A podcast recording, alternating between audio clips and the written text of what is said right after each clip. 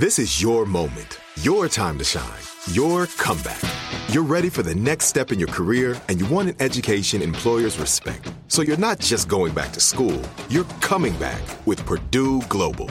Backed by Purdue University, one of the nation's most respected public universities, Purdue Global is built for people who bring their life experience into the online classroom. Purdue Global, Purdue's online university for working adults. Start your comeback today at purdueglobal.edu. I'm Katya Adler, host of The Global Story. Over the last 25 years, I've covered conflicts in the Middle East, political and economic crises in Europe, drug cartels in Mexico. Now I'm covering the stories behind the news all over the world in conversation with those who break it. Join me Monday to Friday to find out what's happening, why, and what it all means.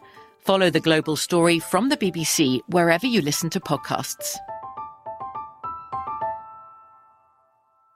When you think about the future, what kind of technology do you envision? Whatever the future holds, artificial intelligence will undoubtedly be at the heart of it all. Join Graham Class as he hosts season two of Technically Speaking, an Intel podcast, and hear from the minds transforming healthcare, retail, entertainment, personal computing, and more with the help of AI. Tune in every other Tuesday and explore the latest technology that's changing our world today and creating a more accessible tomorrow. Listen to Technically Speaking, an Intel podcast on the iHeartRadio app, Apple Podcasts, or wherever you get your podcasts.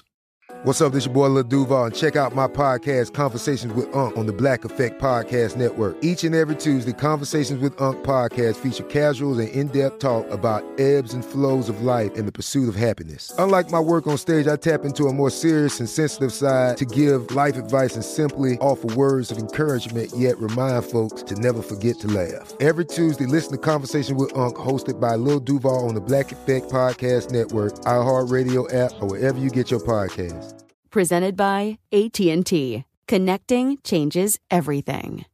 From UFOs to psychic powers and government conspiracies, history is riddled with unexplained events. You can turn back now or learn the stuff they don't want you to know. A production of iHeartRadio.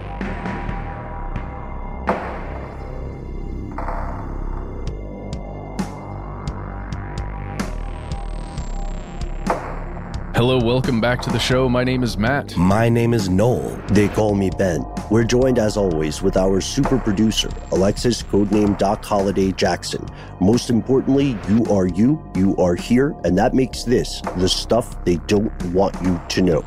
Folks, I'm recording from a very remote location this week, but I didn't want to miss the opportunity to speak with everyone today. We are recording today's strange news segment on Monday, August 16th, and some deeply troubling things are happening across the globe. Wherever you live, you have probably already heard about the chaos sweeping Afghanistan as U.S. forces make a hasty retreat and city after city after city falls to the Taliban. The recent footage of massive crowds mobbing the airport to escape Kabul bears a shocking similarity to the fall of Saigon in 1975. Our thoughts as individuals and as a show are with the citizens of Afghanistan, many of whom were born after the events of September 11th, which sparked the U.S.'s most recent 20 year period of activities in a country historically under siege from one foreign government to the next. It seems the graveyard of empires has once again proven its nickname true. And as we record, the Taliban is re implementing draconian bans on music, human rights, especially those of women, and much, much more. We'll have a full episode on the way. But for now, please be aware that this is a profoundly complex situation with a lot of history that isn't often mentioned. It's a complexity that isn't being fully explored in most Western media. So if you are listening and have personal experience in this region, I'd love to hear from you. Uh, please write directly, conspiracy at iheartradio.com, or give us a call, 1 833 STDWYTK. But for now, something different. It's often said that the course of true love never did run true, and it seems this observation is just as relevant beneath the waves as it is on the shore. As we've discussed at length in the past, the world's oceans are in a state of crisis, and human pollution has created an existential threat to an enormous chunk of the world's sea life. Rising temperatures, oil spills, plastic everywhere, you name it you know, living in the ocean was never easy. And now the creatures beneath those waves are essentially playing the game of life on hard mode. Scientists still don't understand the full spectrum of long tail effects and consequences that come from dumping so much junk into the water. And this goes far beyond the harrowing photos of turtles caught in plastic six pack rings or, you know, fish whose bodies are riddled with microplastics. Yet this isn't the typical story about waste. It is a striking one. And for context, it's important to say that according to the International Union for Conservation of Nature, at least 8 million tons of plastic end up in the ocean every single year. Furthermore, plastics in general make up 80% of what's called marine debris, from the surface waters all the way down through the abyssal plain to deep sea sediments. It is literally affecting every single kind of maritime organism. There's no real exception to this rule. But the humble hermit crab and a couple of other crustaceans are having a weirder time than most. Because you see, the hermit crab and some of these other organisms may actually be uh, into plastic. Doc, can we get some kind of like sexy R&B music? There it is. I mean, into plastic, like into plastic. Quiet storm level into plastic. Here's what happened. A research team at the University of Hull has found an additive in plastic named oleamide is causing hermit crabs to get kind of hot and bothered as well as some kinds of shrimp. Uh, when they're exposed to this chemical, their respiration rate increases, which indicates some sort of excitement. What kind of excitement? Well, it depends on who you ask. Some people claim it's a kind of attraction. My Record skip. What? No, seriously, it's true. Oleamide is known to be what's called a sex pheromone or infochemical. This acts as a stimulant for some marine species, including things like hermit crabs and shrimp. The researchers specifically found that, quote, oleamide also has a striking resemblance to oleic acid, a chemical released by arthropods during decomposition. And since hermit crabs are scavengers, they might misidentify oleamide as a food source, which creates a trap. Oleamide, which most people probably haven't heard of, is a common plastic additive. It's used as what's called a slip agent. Uh, that's a lubricant that's put on plastics that need to be released from molds after they've been shaped. This stuff oleamide also helps the internal structure of plastics flow smoothly. And it's used in polypropylene, which is in a ton of things like uh, food containers. But it's also an organic molecule that is found naturally in human blood plasma and animal pheromones. In something called the cleaner shrimp, this stuff, oleamide, has been found to uh, help catalyze a mating response in sexual partners because they they sense this pheromone and this pheromone signals to them that it's time for you know a little adult shrimp swim.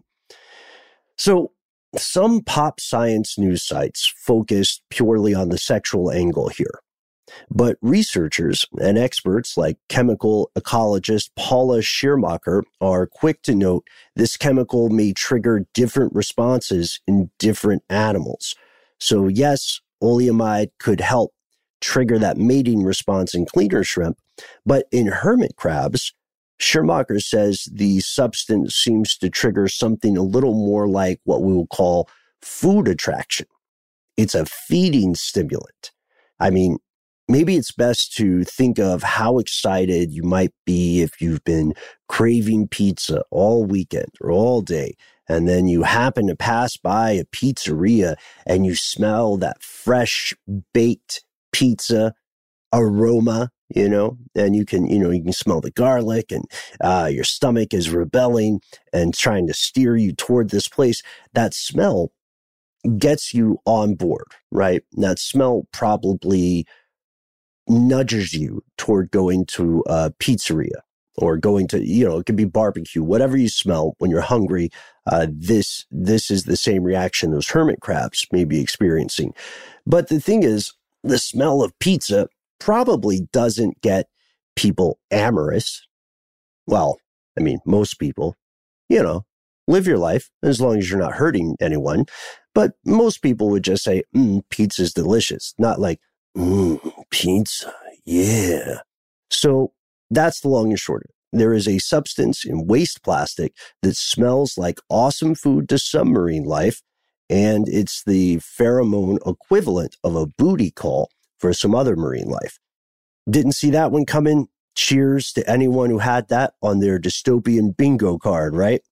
Uh, so, putting aside bad jokes about being catfish, this research should be making a bigger splash. It's profoundly frightening to realize just how much a single substance can affect wildlife in such a specific set of ways. Oleamide, let's remember, is just one of many, many chemicals associated with plastic being dumped in the ocean right now. So we have to ask ourselves, what about all the other stuff going beneath the waves. How do these chemicals affect wildlife? And how can humans know which chemicals and which effects to research? The problem is, is vast. It is mind boggling. And again, as we record right now, as you're listening to this, civilization continues to pump stuff into the world's oceans. While hermit crabs and horniness or getting most of the headlines here, the reality is that this is the tip of a large looming iceberg of unknown consequences. So what do you think, fellow conspiracy realists? What else could be happening down there beneath the waves? And what happens to humanity when these unforeseen consequences affect life on land? What do we do when this bill comes due? Signing off from an undisclosed location. Stay safe. Let's talk soon. Oh, man. That was, that was a great story. Uh, I'm sorry that we weren't all together to discuss that more, but I'm really glad that we learned about it. Uh, I want to jump back really quickly, Noel, if that's okay with you, to Afghanistan. I wanted to talk about that today on the episode, but we, we figure it's going to be better if we compile all of our information into you know one major oh, stuff yeah. they don't want you to know. Well, it's an ongoing story, obviously. I mean, we're going to keep hearing more and more about what led to this. I mean, we know what led to it, right? But it seems like uh, a no duh moment where it's like, of course this was going to happen. It wasn't the whole point of like being there, occupying Afghanistan for all these years. Isn't this like exactly what we were trying to keep from happening? Uh, the Taliban reoccupying Afghanistan, you know, for all of these years. And yet the moment we, uh, we take off, uh, here it is. Seems like a real, um, critique of of you know all of this uh, this investment we've put into that country and all of the you know time we've spent there. It is a weird situation, a, a tale of a quagmire as old as time, right? And Ben was right on there when he referred to it as the place where uh, countries go to die or or empires go to die, mm-hmm. Afghanistan. Uh, I, and I want to talk about it further when we, when all three of us can be gathered to discuss. But I want to point out just something really quickly, which is the rapid nature of what occurred. Right. How quickly this happened. As Ben said, we're recording this on August 16th. That's a Monday. And on the 13th, last Friday, as we record, I want to read you this just a few things from this article out of ABC News.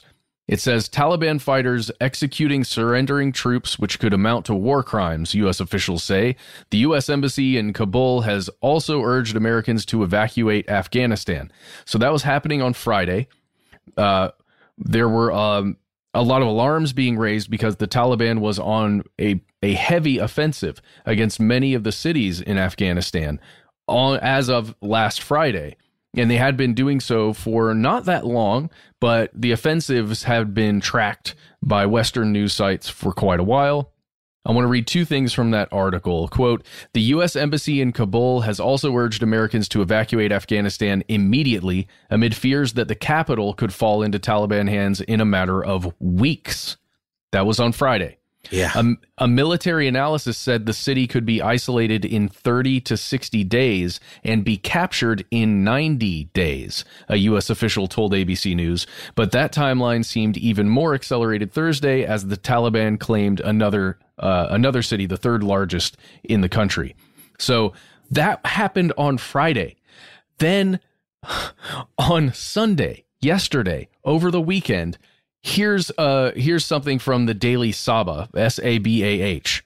Here's the title. Afghan President Ghani relinquishes power. Taliban form interim government. Jesus. um so and and in between those two stories, also on Sunday, they also took over Bagram Air Force Base.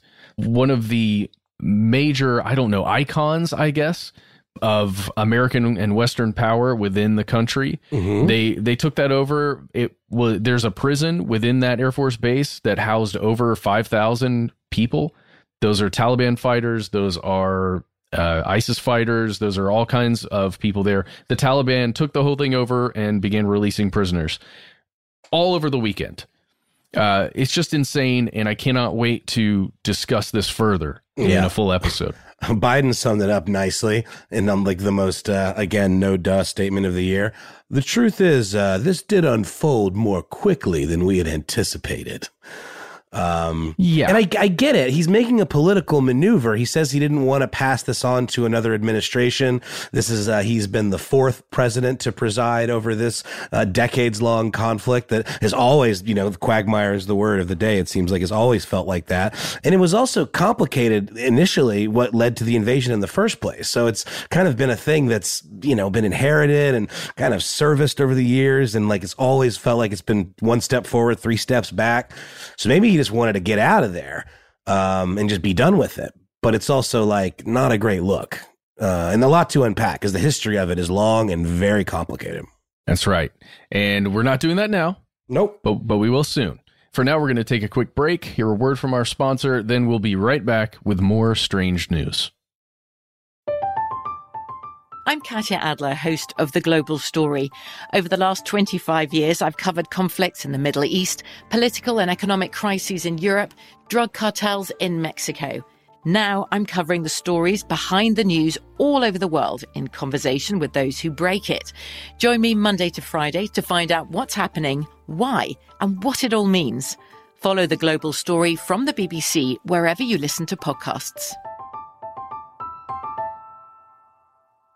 When you think about the future, what kind of technology do you envision? Whatever the future holds, artificial intelligence will undoubtedly be at the heart of it all. Join Graham Class as he hosts season two of Technically Speaking, an Intel podcast from Ruby Studio in partnership with Intel. Explore the future of technology that's rapidly evolving our world today with the help of AI. There's still so much work and research needed to fully understand the power and potential of AI, and Intel is at the forefront of implementing implementing AI and revolutionary technology that's changing the world we live in for the better. In each episode, Graham interviews the minds transforming medicine and healthcare, retail, entertainment, personal computing, and more while pioneering new uses for AI in these spaces. So tune in every other Tuesday and explore the latest technology that's changing our world today and creating a more accessible tomorrow. Listen to Technically Speaking, an Intel podcast on the iHeartRadio app, Apple Podcast, or wherever you get your podcasts.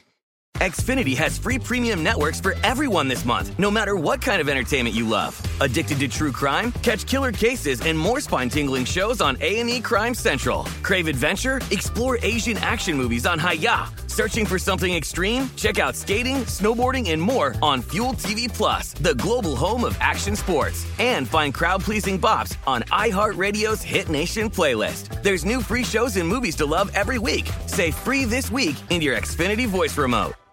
Are you still searching for your perfect place to call home? Well, now is the time to buy at Fisher Homes. If you're looking to move in before the end of 2024, May could be your last opportunity to start building your dream home and close before the year's end. If you're hoping to move in even sooner, Fisher Homes also has homes that are move in ready and waiting for you, where you can start enjoying the benefits of homeownership even faster. Schedule your personal tour with a new home advisor today at FisherHomes.com and make this spring the season you find your perfect home sweet home.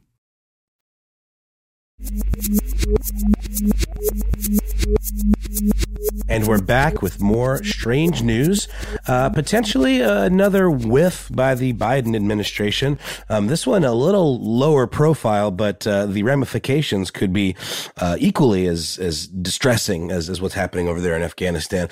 Um, probably seen a lot in the news lately, or at least on social media. Um, more so on social media, I would say, even than in the news. That uh, fentanyl, the synthetic opioid, um, has really been wreaking havoc on um, people, causing tens of thousands of overdose deaths a year. Um, in your local communities or in your local scenes or whatever, you may have started to see people posting uh, screenshots or image macros or whatever talking about street drugs being laced with fentanyl um, which, as as we know, we've talked about it before, especially in our big pharma episode and about P- Purdue Pharma in particular, how little fentanyl it takes to cause a deadly overdose. It's like it, there's images online where you can see a penny and then you can see some crumbs of fentanyl next to it, and it's literally like one or two milligrams that can cause you to absolutely drop dead.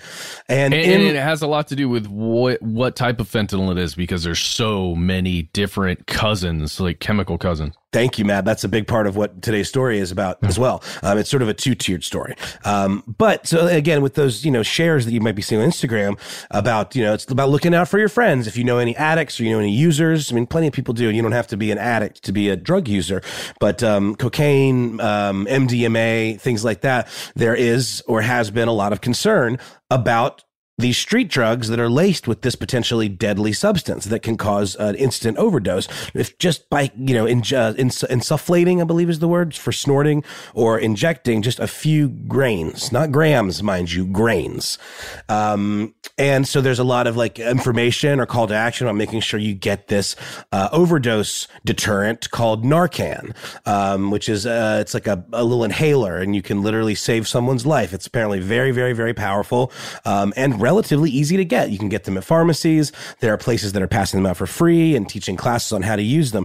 So it's a lot of the stuff that I've been seeing is about like being prepared and watching out for your friends and maybe carrying one of these around with you.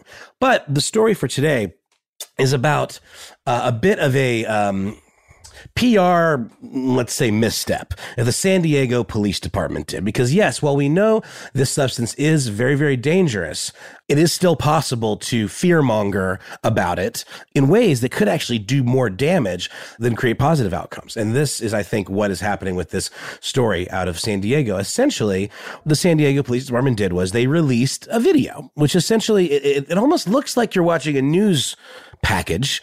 Um, you've got stand ups from these different officers. Um, but you have this body cam footage of a young officer uh, handling something, evidence of some kind during a traffic stop in a in a trunk, and then all of a sudden.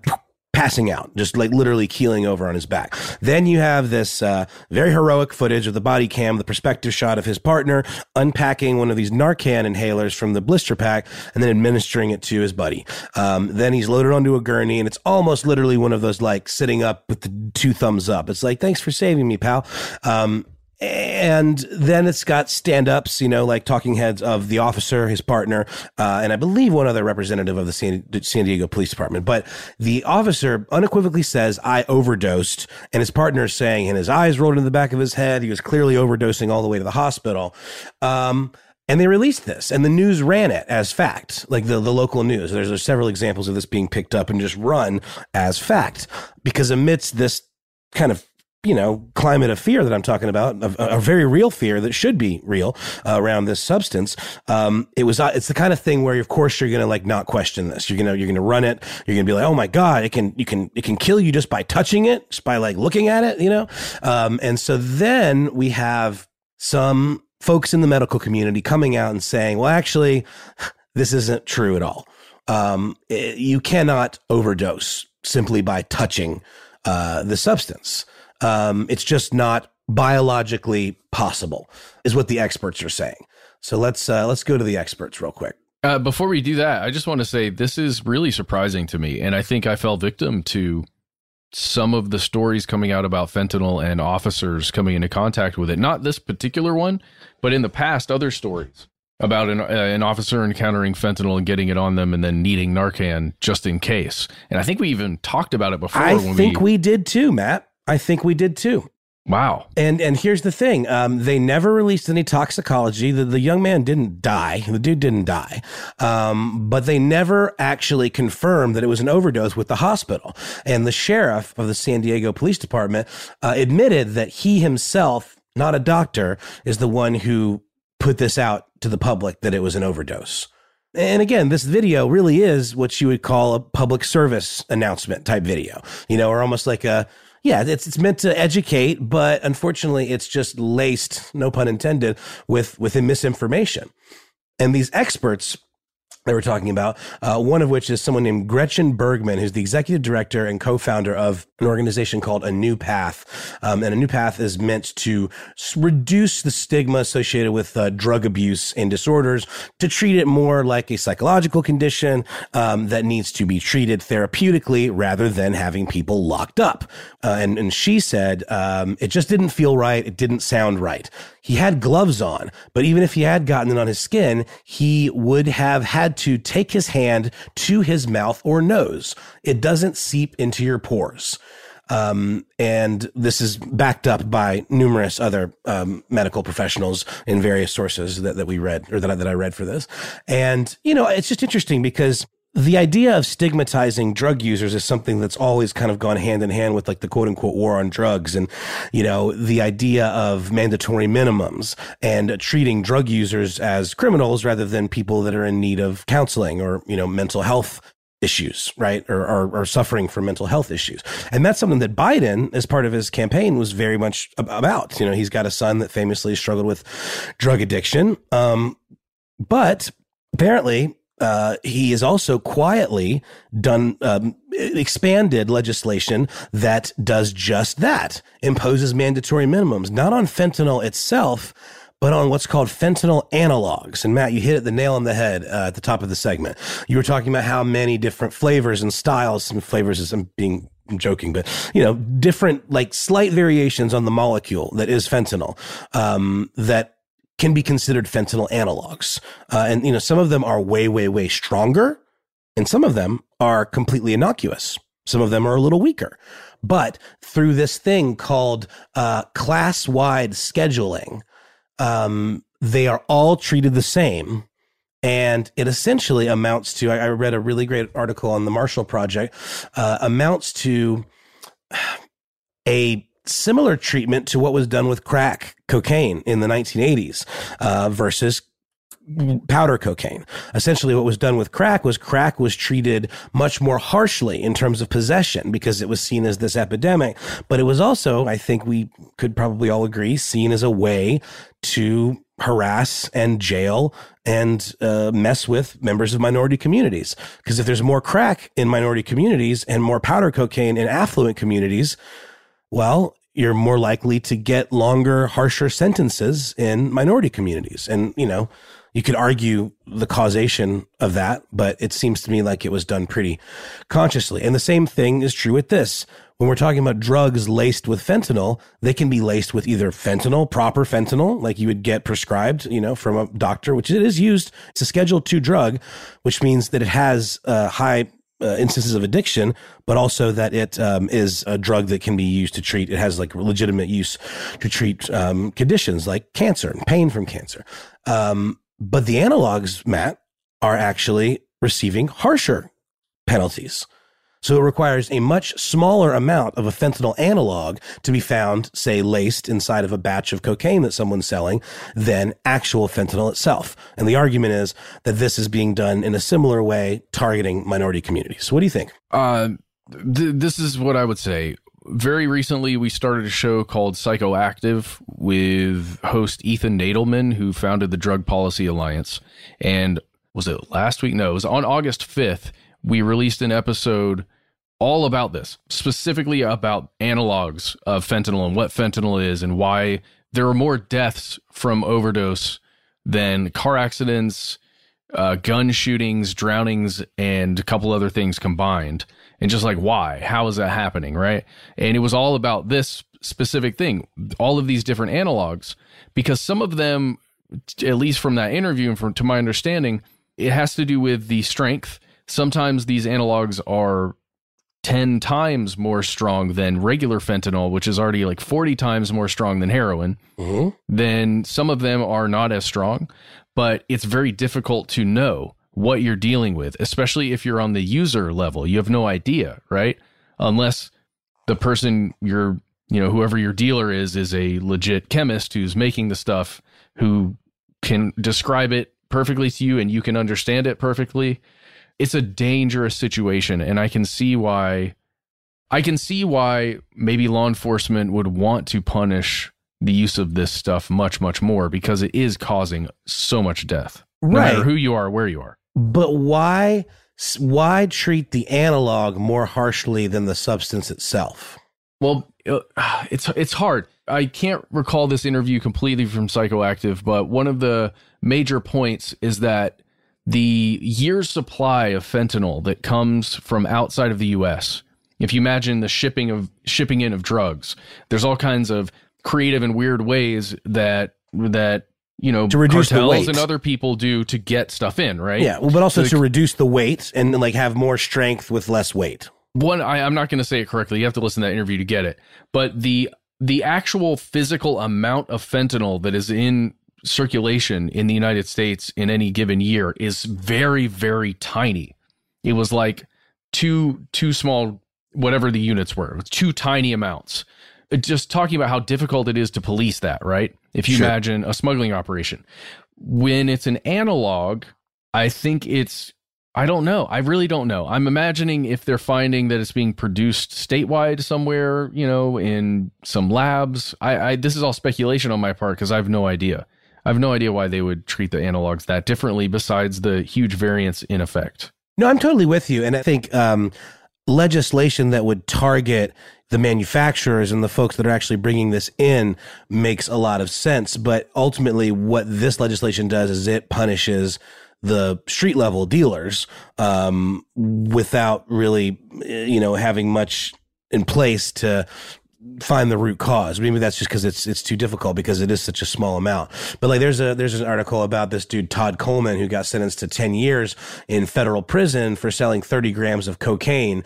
Um, and the reason for that is because the crime lab found that it was laced with three illegal fentanyl analogs. One was benzyl fentanyl. Um, and in fact, they uh, were incorrect the, the crime lab made a mistake. They uh, none of the compounds were an, a fentanyl analog. Two of them weren't even controlled substances. Um, but the point is, like, if they found this this this fentanyl analog, um, it is a harsher penalty than actual fentanyl.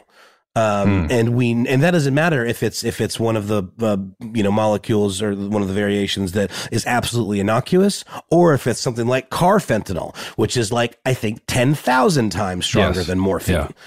Um, so it's just it's just interesting, and I'm not trying to be alarmist. And I mean, the Marshall Project is a, a nonprofit journalism organization that you know deals with criminal justice stuff, and, and possibly is you know has an agenda. But I do think it's interesting that the way you can look at it, similar to like crack versus cocaine. I, I think it's an interesting thing because you are going to be more likely to find um, some of these these fentanyl fentanyl analogs or some of these laced drugs in uh, you know minority communities. Yeah. And not minority communities, but maybe from minority dealers. Right? It's, it's hard to say. He- look, here's the rough thing for me, man. Somebody I loved, somebody that was a fan of this show, was really close to me, um, got sold by some street level dealer cocaine that had fentanyl in it, and he died. And if I could find that person, uh, I would. I'm not going to say it. I. I would love for that person to be in prison so that I can't get to them. Um, what I'm saying is, I understand why law enforcement has that view. of like this per somebody selling fentanyl laced anything should go away, but it won't ever stop the problem because someone will always be there to fill the position if person A goes to to prison, right? Um, so it's just it's a ugh, it's a terrible situation. I don't even know how to put it, man. It's just it really is terrible. If there's injustice, there's injustice and it needs to be taken care of. It's just uh the substance itself is so dangerous. It is, but it's also. Well, let's also talk about the fact that many of these analogs, it's all a, it's all a game that these like black market labs are playing to keep from being prosecuted. Because if you change a molecule of something and make it something that's not technically scheduled, then um, you are in fact shirking the law a little bit. But you know, I'm again, devil's advocate here. I'm just trying to look at both sides. So there's the crack cocaine you know um, analogy but then there's also like well if you pre-schedule all fentanyl analogs even ones that haven't been invented yet then you are potentially lowering the incentive for higher level manufacturers and dealers to lace their stuff with it in the first place hmm. So that could be seen as a as as a you know uh, a positive version of this. But I also don't understand why there's so many other things to lace your drugs with. Why would you lace your drugs with something that will literally kill your customers? I, have never understood that. I just, you just need so very little, right? Per whatever you're selling, per dose, per use. So, I mean, I think that's why it's. I don't know. I'm not. I'm not an expert, but it certainly seems like that's why because it's very, very strong, and you need very, very little. So let's just say you could have pretty terrible cocaine, but a little bit of fentanyl goes a long way in that case. I guess that's true, but it's also like, I mean, fentanyl is a depressant and cocaine is a stimulant. Anyone that uh, anyone that thinks, oh my gosh, this this cocaine is great because a little bit of fentanyl is in it, probably doesn't know what the effects of cocaine feel like. Yeah, sure, like me, but well, uh, yeah, but still, but, but you know, same with heroin, same with whatever else people are buying and using. It's just uh, ugh it's gross. And uh, just to wrap it up with a statistic, 60% of drug overdoses last year could be attributed to fentanyl. And I bet you this year, because of the pandemic and because of maybe, maybe it's, maybe it has to do with, um, interruptions in supply chains too, Matt, you know, and, and things like that. And just feeling like, or someone even pointed out, maybe they're just trying to put another addictive substance into something to make you more addicted to it even if you don't clock the difference in the, the, the effects. You know what I mean? So that yeah. could be part of it too. There's a lot of reasons, and uh, and these are evil people and absolutely should be put away. But um, just something to, there's something to consider. It's weird, man. It's weird because it's all just humans trying to experiment and get through something. Be I don't know. There's so many. Uh it's so complicated. You know, right? The use of drugs, the selling of drugs, why you would maybe feel like you need to do that. Um, why some people do need to do that. Why governments take advantage of that. Why you know corrupt police departments take advantage of that. Why cartels form and hold power. It's just ugh. God i really don't like drugs. Sorry guys. I promise i'm not i'm not some uh narc or police officer. I, i've just experienced some negative things in my life associated with them. So uh it literally, yeah. You go ahead and do the bingo thing because I, I just don't like it. Well, um, there's a lot not to like. There's not a lot to like for sure. Uh, and we are going to take a quick pause now for a word from our sponsor, and then we'll be back with today's last strange news. I'm Katya Adler, host of The Global Story. Over the last 25 years, I've covered conflicts in the Middle East, political and economic crises in Europe, drug cartels in Mexico. Now I'm covering the stories behind the news all over the world in conversation with those who break it. Join me Monday to Friday to find out what's happening, why, and what it all means. Follow the global story from the BBC wherever you listen to podcasts.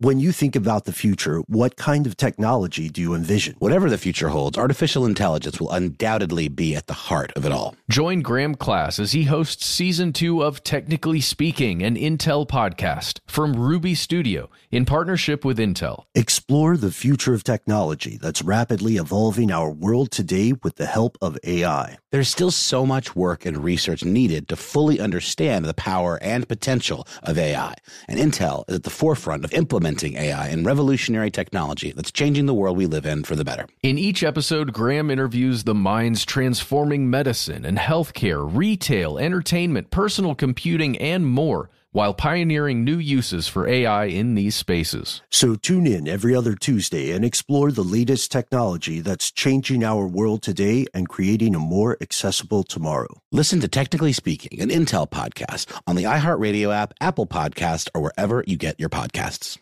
Xfinity has free premium networks for everyone this month, no matter what kind of entertainment you love. Addicted to true crime? Catch killer cases and more spine-tingling shows on A&E Crime Central. Crave adventure? Explore Asian action movies on Hi-YAH. Searching for something extreme? Check out skating, snowboarding, and more on Fuel TV Plus, the global home of action sports. And find crowd-pleasing bops on iHeartRadio's Hit Nation playlist. There's new free shows and movies to love every week. Say free this week in your Xfinity voice remote. Are you still searching for your perfect place to call home? Well, now is the time to buy at Fisher Homes. If you're looking to move in before the end of 2024, May could be your last opportunity to start building your dream home and close before the year's end. If you're hoping to move in even sooner, Fisher Homes also has homes that are move in ready and waiting for you, where you can start enjoying the benefits of homeownership even faster. Schedule your personal tour with a new home advisor today at FisherHomes.com and make this spring the season you find your your perfect home sweet home.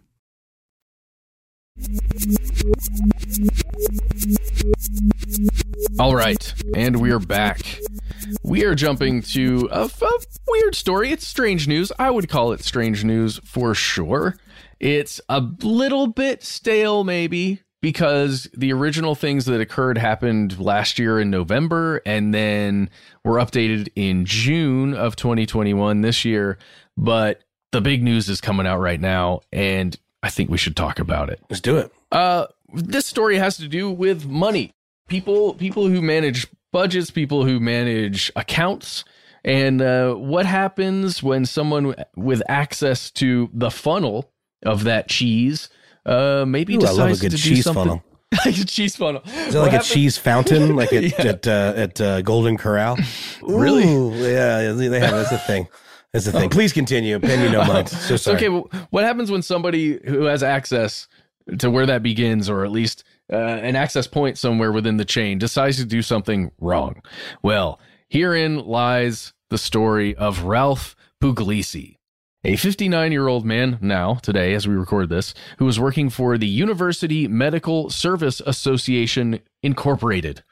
That's what he was working for. They are associated with the University of South Florida and he's one of these guys who's kind of higher level manager on the money side of this organization. He just pled guilty to embezzling $12.8 million. Woo. Woo. Yeah, that's a huge that's a huge amount of money to embezzle. Uh, you know, I always I always think back to a certain Mike Judge movie when it comes to embezzling money trying to take a tiny bit of money off the top of every transaction or something. Uh, in this case, it was very different. In this case, Ralph was using company credit cards and accounts to just make huge payments for things. Uh, payments that were very odd in general. And what, according to the Tampa Bay Times, he would he would just try and mask some of these payments and invoices for large sums of money, and he got away with it for a long time. Kind of weird. I'm trying to imagine, uh, uh, just to give an example, Nolan, Ben, and I, as a part of our duties as you know producers here executive producers we have to do a thing where we cite invoices right if we make a payment on behalf of the company for some service some good some recording equipment or some studio time we have to go through and report exactly what that is, give a receipt, you know, give a reason for spending that money. Well, Ralph had to do the same kind of thing, but the people around him, the people, you know, who he reported to, apparently were just not noticing or looking the other way or worse. Well, I mean, you know, as we know, being part of a large organization like like we are, uh, this seemed to be a relatively small nonprofit corporation. I mean, comparatively, Mm-hmm. but like iHeartRadio is a massive company, and uh, I think we've all, you know, to varying degrees, um, uh, been behind on those expense reports, and usually only get robo emails. Um, It's not like we have someone knocking down our door saying, "Hey, where are those expense reports? Where are those TPS reports?" You know, nobody Mm-hmm. is really doing that. So it's pretty common, I think, for things like that to lapse. Uh, you know, and that's not like anything that we're not reporting is because we're doing anything nefarious. Um, it's usually because we're just underwater and haven't gotten a chance to get to it yet. And it's usually very obvious based on what we're buying. And it's going to somebody. You know, it's not like we're stockpiling this stuff. But Matt, this is not what was happening with this story. This stuff was going to a very specific thing uh, that seems like it would have immediately raised a red flag, if not just for this reason alone. Well, agreed. Uh, agreed. Uh, we're not doing anything wrong, and I'm just uh, stressing that. But this uh, this guy was, and it was going to a weird place, going to a couple weird places. I'm gonna start on the lower end, the stuff that's reported later in all the articles that you can read about this. Before we get to the juicy thing, Noel, if that's okay. Please, please. Um, Glad I didn't spoil it. this guy is accused, according to the Tampa Bay Times, of making around six hundred fifty thousand dollars in payments to an LLC that was owned by himself and his wife. Um, like personal travel, like three hundred seventy-five thousand dollars in personal travel. Can you imagine traveling that much? No, I cannot. Um, and we travel a lot, and we know what those bills about too, and they ain't nowhere near that. yeah. Uh, how about how about this? hundred and ninety thousand dollars in rent payments. Trying to think of how much I've paid in rent over the course of my life, and it's a lot of houses, a lot of places that I've rented. Don't think I get anywhere near that. So I'm wondering, you know, there's no breaking down of these numbers in these articles, but yes, in the court proceedings, I'm sure they're doing that. Um, hundred and twenty-one thousand dollars in house improvements. Oh, Noel, how about this? 21 grand in cell phone bills. It's 21 insane. grand. Why? what? What? What? A cell phone bill's like a hundred. I mean, I have I pay for my and my mom's cell phone bill, and it's two hundred dollars a month, if not a little less. Like, what could possibly? Uh, what? What are you doing? Well, I don't It's know. a lot of but he- roaming. it's a lot of roaming. He also sent $100 to his wife's PayPal account. So, you know, that was really the the nail in the coffin there. But no, let's let's jump to the main reason why we're talking about this as strange news. This guy found a way somehow, and I think this is one of the one of the main cruxes of why he agreed, why he's pleading guilty, why he signed the plea agreement back in June. He was funneling money to a website called mygirlfund.com. Now, what we're going to talk about here, if anyone's listening and there there are children or younger people, maybe consider pausing or skipping forward. Um, I'll just say before we go any further, this is a this is an adult website for adult things that we're going to discuss. Okay, okay, we'll, we'll continue. We talking like an OnlyFans type stitch, Matt? we talking like uh, Pornhub Premium? Um, like uh, I just need I need the details. It's man. a it's like a cam site, if that makes sense. But it's Okay. also a adult like chat cam site. I don't so really it's know. Chaturbate, probably. Is it Chaturbate? Is that what it is?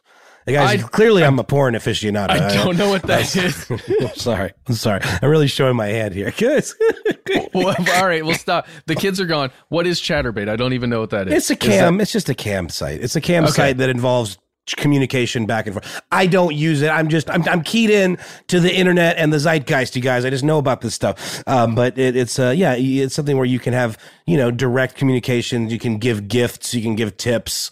You know, it's, it involves chatting directly, and you can have you know the performers do certain things depending Okay. on how much you tip. So, point being is it's not a subscription service and it could be an all bets are off thing where if you really have a problem and you're in some sort of like porn addiction rabbit hole, you could be dropping mad cash on a particular performer of your choice. That would be like uh, outrageous. Well, you may think that that's what Ralph was doing, but it seems like there's something else at play as well. He, according to the Tampa Bay Times, uh, we said $12.86 million in total that he embezzled. Well, 11.5 million of that went to mygirlfund.com. Jeez. Uh, eleven and a half million dollars.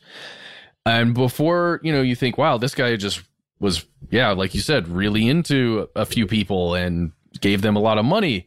Um, he was actually embezzling this money with, they think, authorities think, with the help of a family or, or a, a close family associate, let's say.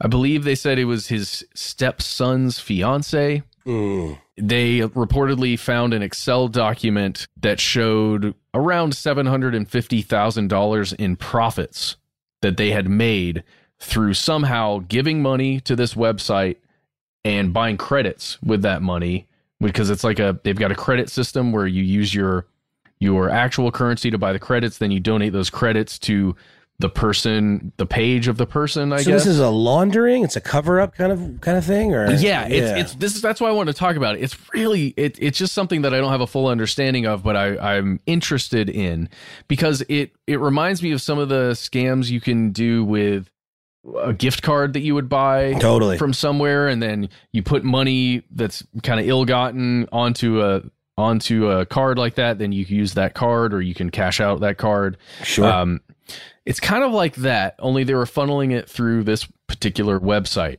So, whatever they did, because we don't know exactly, we know that they were funneling tons and tons of money through this website. The question is whether or not the the people who run the website and the finances of the website had any idea it was happening because surely that was a large tr- like those are large transactions. I'm assuming. Yeah. yeah. Right? Or was it were just was it just the two of them working together? Uh, how else were they funneling this money through? This is what we have from the UMSA, according to the Tampa Bay Times. Um, this full the full report that was generated found that the internal controls, you know, after all this stuff went down, right, uh, and several people got fired, including Ralph. Ralph got fired. His like an auditor got fired, and uh, another superior got fired. This is what they found. Their controls for preventing fraud were weak. The university's internal audit team identified numerous transactions where he was just processing entries in a way that concealed his actions. And it says they have since, quote, implemented enhanced control structures, including upgrading financial reporting systems to better protect against criminal acts. Okay, uh, good, good on them, I suppose. That's great, right? After a couple, you know, twelve dozen million dollars uh, just goes out the door. I, I, just feel like, I mean, my credit card company cuts me off if I spend too much money like out of state. Like, how are there not like obvious, like red flag, you know, like algorithms built into these massive financial, you know what I mean? I mean, same with uh, iHeart. Like, for example, like we, we have corporate cards that we have to use sometimes. And we were just at a conference and I had to pay for a bunch of hotel rooms for other people. I got a red flag email from you know our finance department. Uh, I think it was auto generated, and then it was forwarded to me by an actual human, making mm-hmm. sure that these charges were legit. And I said, yes, they're legit. But it was me, the potential fraudster, that was saying, yes, these charges are legit. Uh, for reasons. So I suppose if that same thing happened with our guy here, it could have been a similar situation. But it just, all of these just seem so suspicious. Every single one. Yeah, it's it's some weird stuff, and I'm we're not even going into all the details here, but I, I'm going to read you uh, this last thing, which is so where did this money come from? He's working for a nonprofit associated with the University of South Florida. They they seem to be involved, at least from my understanding, with staffing. So staffing a lot of the organization's needs. Um, there's medical, really big medical schools there it says, according to this article, the stolen money, quote, came from the funds generated by patient care. And, just wait for it, no state philanthropic grant or research money was impacted. So, you know, just the money that patients were going in for procedures and for healthcare, that's all that was stolen. Uh, but I guess if, from the company's standpoint, that means that's basically their profits. It's not the, you know, the money they were holding for any other major reason. Freaking wild, dude. Really weird stuff. What's the stuff they don't want you to know? Well, there are a lot of people who are somewhat connected to the financial processes of companies across the world. And it makes me wonder how much of this stuff is happening on what kind of scale, right? Is it really tiny stuff? Are we are we thinking office space level here or are we thinking what the office space guys actually did accidentally, right? And stole millions and millions of dollars. It would be really cool to know if you've ever heard of anything like this, if you've got an interesting account of something like this occurring, or maybe even an historical example. We would love to hear from you. Yes, and we'd also love to hear from you about your thoughts on the treatment of fentanyl and fentanyl analogs, and of you know whether you think um, doing these kind of stunts, well intentioned or not, that the San Diego Police Department did, um, is a good idea or or what. Uh, please write to us. You can find us online at all of the usual social media spots of note. Yes, you can find us on Twitter and Facebook. We are Conspiracy Stuff. Also on YouTube, Conspiracy Stuff. On Instagram, we're Conspiracy Stuff Show. Oh, hey, and by the way, if you know anything about hermit crabs and other crustaceans and the whole thing with oceanic plastic waste uh, that Ben was talking about, we definitely want to hear from you too. So don't forget that part, please. Uh, if you don't want to find us on social media and you don't like the stuff, we do have a phone number. That's right. It's 1 STDWYTK. You got three minutes to leave a message. Uh, please let us know what to call you. Give yourself a nickname. We can call you anonymous, whatever you want. Um, and try to stick to that three minutes, and we will potentially use it on one of our weekly listener mail episodes. Yes, yes, yes. And if you don't want to do any of that stuff, but you still want to contact us, please send us a good old fashioned email. We are conspiracy at iheartradio.com.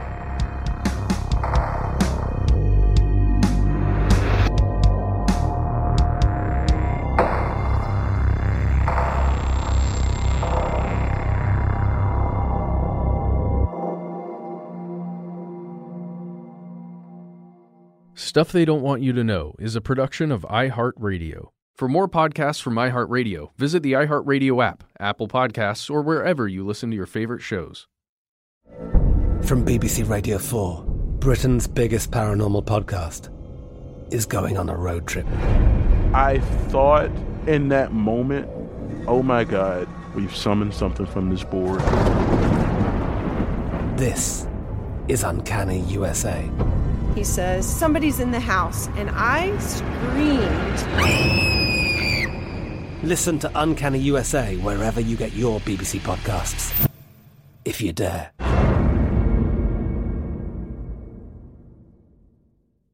Xfinity has free premium networks for everyone this month, no matter what kind of entertainment you love. Addicted to true crime? Catch killer cases and more spine-tingling shows on A&E Crime Central. Crave adventure? Explore Asian action movies on Hi-YAH. Searching for something extreme? Check out skating, snowboarding, and more on Fuel TV Plus, the global home of action sports. And find crowd-pleasing bops on iHeartRadio's Hit Nation playlist. There's new free shows and movies to love every week. Say free this week in your Xfinity voice remote.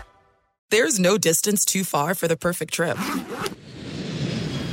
Hi, checking in for. Or the perfect table. Hey, where are you?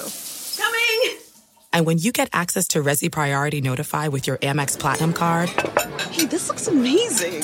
I'm so glad you made it. And travel benefits at fine hotels and resorts booked through Amex Travel. It's worth the trip.